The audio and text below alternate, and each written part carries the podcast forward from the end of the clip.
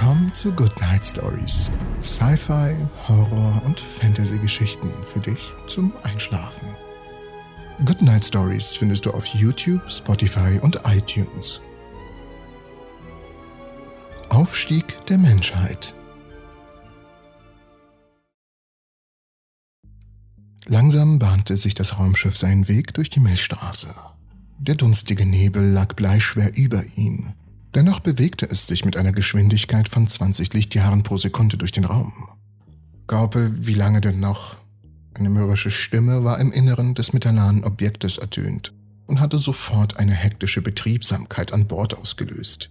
Über 50 kleine Männchen sprangen durch den Raum, der als Kommandozentrale diente, und betätigten Hebel und Schalter und waren mit dem Auslesen von Koordinaten beschäftigt. Ihre Körper waren schwammähnlich. An der Oberseite war eine Aussparung, an der sich die Öffnung für ihre Nahrungsaufnahme befand. Ein Wesen, dessen Körper aus der herumwuselnden Menge herausragte, sprang auf ein Schemel in der Mitte des Raumes und blickte seinem Befehlsgeber auf einem Bildschirm entgegen. Dieser trug einen grünen Umhang, der seinen Körper vollkommen bedeckte, nur das Gesicht war zu erkennen. Es offenbarte eine blaue, von Kratern übersäte Visage. Die hohe Stimme des Schwammwesens ertönte. Meister Bella, wir befinden uns in der finalen Phase, den potenziellen Lebensraum zu erreichen. Laut Instrumenten sind wir nur noch 0,9 Lichtjahre davon entfernt. Das Schnaufen des Meisters zeugte von Erleichterung. Endlich, wir werden unsere Familie und Freunde wiedersehen. Nach so langer Zeit. Wann war nochmal der Exodus von unserem Heimatplaneten? Der Ausbruch des Vulkans und die darauf folgende Eiszeit ausgelöst durch den starken Smog in der Atmosphäre liegt nun schon 107 Jahre zurück. 107 Jahre, wiederholte Meister Bella nachdenklich.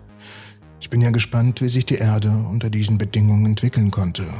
Genügend Zeit zur Regeneration sollte sie ja gehabt haben. Entschuldigen Sie, Meister Bella, aber laut unseren Geräten sollten wir den Planeten Erde erreicht haben. Sehr gut. Führen Sie die erste Erkundungstour durch und berichten Sie mir dann erneut davon. Bereit machen für den Landeanflug, rief Kommandant Graupel seinen Offizieren zu. Mit ohrenbetäubenden Lärm verringerte das Schiff die Stärke seiner Triebwerke. Drosseln der Triebwerke auf 30 Prozent abgeschlossen, rief Unteroffizier Jaressus Kommandant Graupel zu. Das rote Glühen wies darauf hin, dass sie in die Atmosphäre des Planeten eindrangen. Die im Raumschiff sitzende Crew wurde durch die starken Vibrationen durchgeschüttelt. Gefrorene Gebilde in variantenreichen Formen tauchten vor ihnen auf und gaben dem Planeten das Aussehen eines mit Narben übersäten Gesichtes. Die Triebwerke verringerten ihr Tempo erneut, und nun konnte man erste Berge erkennen. Wie Nasen ragten sie aus dem weißen Schneemantel heraus und schienen die Gewissheit zu besitzen, bis in alle Ewigkeit in der eisigen Kälte zu überdauern. Das Schiff blieb in 100 Metern Höhe stehen. Seine Triebwerke waren nun in vertikaler Position ausgefahren und ermöglichten das Havern in der Luft. Mit einem zischenden Laut öffneten sich die Luken in der Unterseite des Schiffs und ein kleines Shuttle fiel gen Erde. Ein surrender, zunehmend brummender Ton erfüllte die Luft, und kurz bevor sie auf den Boden aufschlugen, schalteten sich ihre Triebwerke ein. Kommandant Graupel, die Erkundungsshuttles wurden gerade losgeschickt. Sehr gut. Die Stimme des Kommandanten verriet Zufriedenheit. Eine halbe Stunde später kehrten sie zu ihrem Schiff zurück. Kommandant Graupel bemerkte es auf seinem implantierten Display. Unteroffizier Dieressus, übernehmen Sie das Kommando. Ich muss mich um das Feedback der Erkundungstour kümmern. Kommandant Graupel verließ die Kommandozentrale durch einen Eingang bestehend aus organischer Materie. Er durchschritt den Gang, dessen Abzweigungen auf die ungeheure Größe des Raumschiffs hinwiesen. Dessen Material bestand in der Innenverkleidung aus einer Kohlendioxid angereicherten Symbiose aus Abfällen der Lebensmittel der Raumfahrer und Elementen aus dem All, die von der Wissenschaftsseite aus seltene Steine genannt wurden. Freudig durchschritt der Raum- und Zeitfahrer die Gänge und ließ seine rechte Schwammhälfte über die Haut des Raumschiffs gleiten. Seine Schwammsegmente reagierten immer wieder aufs Neue mit unverholter Freude, wenn sie mit dem Material in Berührung kamen. Es fühlte sich für ihn an, als wäre er dadurch der Quantenteleportation fähig und könne so für Augenblicke Momente aus dem Leben seiner Ahnen nachvollziehen. Im Hangar angekommen, wurde er durch geschäftiges Treiben aus seinen Gedanken gerissen. Die Mitarbeiter unterscheiden sich von den Schwammwesen durch ihre schuppenflechtigen Platten, die den ganzen voluminösen Körper bedeckten. Ein Mitarbeiter erblickte ihn und hob die Klaue zum Gruß. Graupel blieb stehen und sah den Mitarbeitern der Technikabteilung für einen Augenblick zu, wie sie auf Bildschirmen herumhantierten. Ihre Arbeitsstätte bestand aus einer kreisrunden Einbuchtung, umringt von jeweils drei Bildschirmen, die sie geschäftig bearbeiteten, indem sie mit den Klauen darauf schlugen. Graupel konnte sich noch immer nicht erklären, warum gerade diese Grubenwesen für die Auslesung der Daten zuständig waren. Hallo Taros, begrüßte er den Chef der Abteilung, der in der Mitte des Raums stand. Um ihn herum war ein Kreis von Bildschirmen aufgebaut, auf denen er Arbeit seiner Mitarbeiter mit argwöhnischen Augen verfolgte. Statt einer Antwort erhielt er ein verächtliches Grunzen. Graupel schaute ihn milde an. Wann ist denn mit der Auswertung zu rechnen? Zu früh, zu früh, stieß Taros wütend aus. Sein beleibter Körper vollführte auf dem Stuhl eine 45-Grad-Drehung, gefolgt von hektischen Schlägen auf den nächstgelegenen Bildschirm. Du musst noch warten, zwei Minuten. Graupel, der damit gerechnet hatte, stellte sich in eine Ecke des Raums und beobachtete fasziniert das hektische Treiben. Insgeheim war er froh, auf der Kommandobrücke zu arbeiten. Dort war der Betrieb um einiges ruhiger. Zehn Mitarbeiter saßen in ihren Kojen und bearbeiteten ohne Unterlass ihre Bildschirme, auf denen Informationen in den verschiedensten visuellen Formen eintrafen. Graupel erkannte darauf Rechtecke, Quadrate, Pyramiden und Kreise. Das harte Geräusch, erzeugt durch die Hornfinger auf den Bildschirmen, schwang im ganzen Raum umher. Graupel, ich habe die Ergebnisse, so riss Taros den Kommandanten aus seinen Gedanken und winkte ihn zu sich. Hm, interessant, murmelte er. Also, fügte er in normaler Lautstärke hinzu. Wie ich sehe, ist eine der Besichtigungsdrohnen im Westen abgestürzt. Keine Panik, fügte er schnell hinzu, als er das Gesicht von Graupel sah. Wir haben keine Ressourcen, um es zu bergen, aber wenn es schon einmal gelandet ist, umso besser. Irgendwann hätten wir sowieso damit beginnen müssen, die ersten Bootstätten anzulegen. Dann erledigt eben die DNA der Drohne die Sache. Welche Drohnenart ist denn abgestürzt? fragte Graupel, schließlich entnervt aufgebend, die Daten des Bildschirms zu entschlüsseln. Taros schaute ihn mit einem undefinierbaren Gesichtsausdruck an. Die für Restrukturalisierung und Aufwertung von organischem Material. Äh, Moment mal, entfuhr es ihm. Erneut hackte er auf den Bildschirm vor ihm, und Augenblicke später sah man darauf die Drohne in einem eisigen Loch liegen. Hm, die Rotoren können wir vergessen, stellte Taros enttäuscht fest. Warum denn? Gaupel hasste diese Momente, in denen er seine Unwissenheit offen zugeben musste. Wie du siehst, steigt er auch von dem Motor der Drohne auf. Das ist aber noch nicht alles. Die Verkleidung der Drohne ist nicht dafür ausgelegt, mit organischem Material anderer Planeten in Berührung zu kommen. Ihr Schmutzmantel mag zwar stabil wirken, kommt aber mit der Automat, sprich Materie außerhalb dieses Raumschiffs oder Stoffen im Weltall in Berührung, sind die Folgewirkungen nicht abzuschätzen. Und das heißt was? unterbrach ihn Graupel nun sichtlich nervös. Wie erkläre ich das schonend? Taros schlug seine Klauen aufeinander. Die Szenarien sind so vielfältig, wie es Dimensionen im Raum gibt. Nimm noch die Potenz von vier und du weißt, worauf ich hinaus möchte. Nichtsdestotrotz kann man eine vorsichtige Prognose abgeben. Ich würde sagen, dass wir mit einem Umkehrprozess zu rechnen haben. Das bedeutet, die Materie der Erde wird in den nächsten Jahren mit massiven Veränderungen zu kämpfen haben. Graupels Blick war immer noch verwirrt. Vereinfacht ausgedrückt bedeutet das, wir wissen nicht, wie sich die Erde in den nächsten Jahrhunderten entwickeln wird. Das kann doch nicht sein, entfuhr es Graupel. Was sage ich jetzt Meister Bella? Er wartet doch schon so sehnsüchtig darauf, mit dem Wiederaufbau unserer Städte zu beginnen. Sei doch froh, Atlantis gibt es noch immer und dies scheint sich auch in den nächsten Jahrtausenden nicht zu ändern. Ich denke nicht, dass sollte sich allem rationalen Denken zum Trotz eine Rasse entwickeln, diese auf die Idee kommen würde, den Meeresboden nach einer Stadt abzusuchen. Die Technologie, um Raum und Zeit zu durchqueren, war und wird immer in unseren Händen bleiben. Tröste dich einfach mit diesem Gedanken. Mit zitternden Schwarmsegmenten wandelte sich Graupel zum Gehen.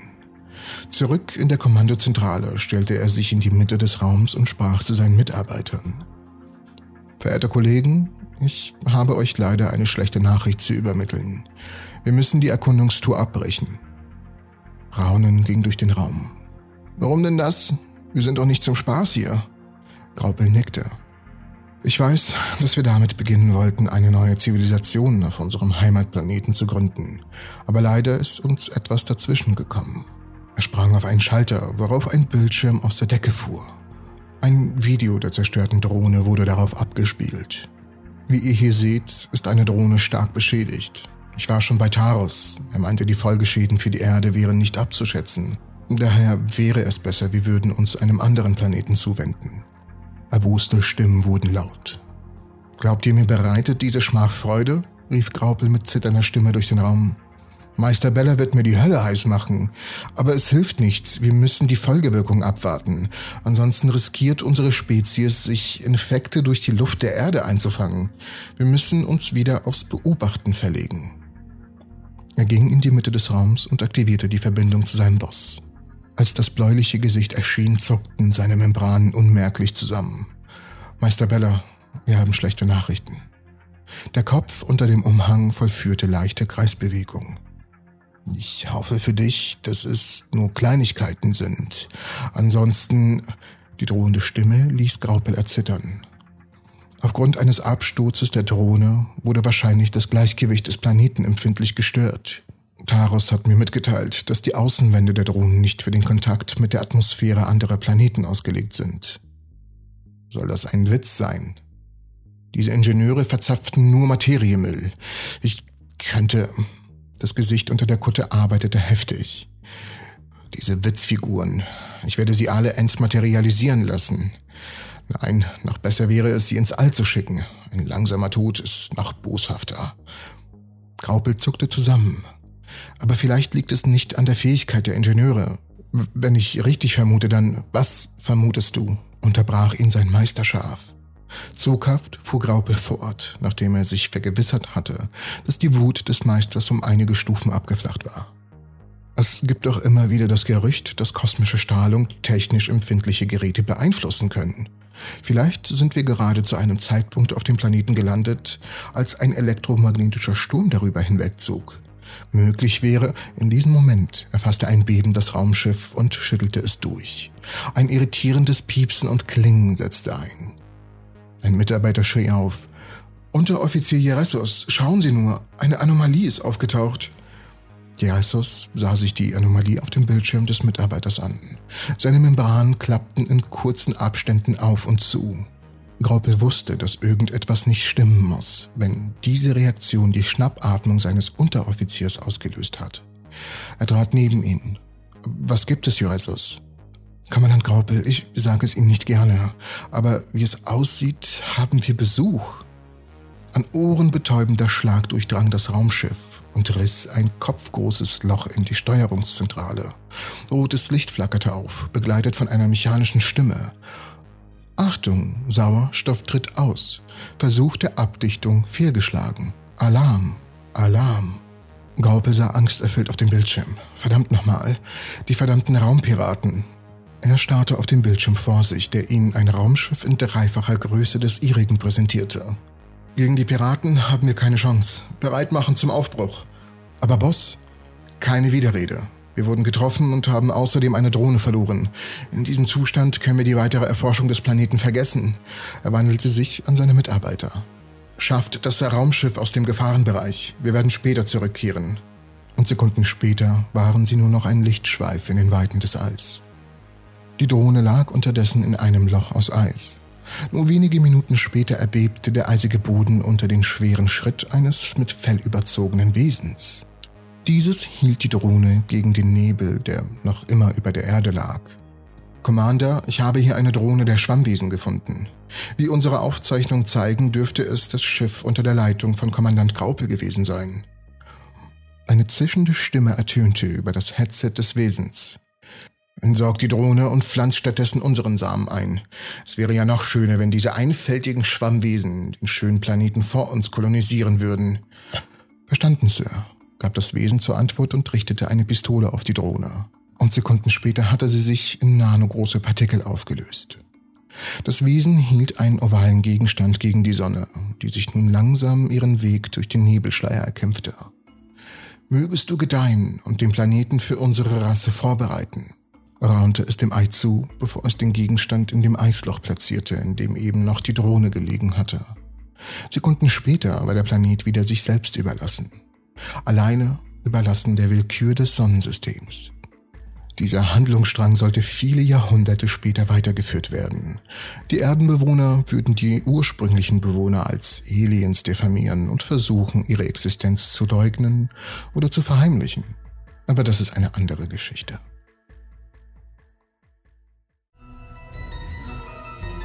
Eine gute Nacht wünscht euch Good Night Stories. Die Geschichte wurde euch von Entropy vorgelesen. YouTube, Spotify und iTunes.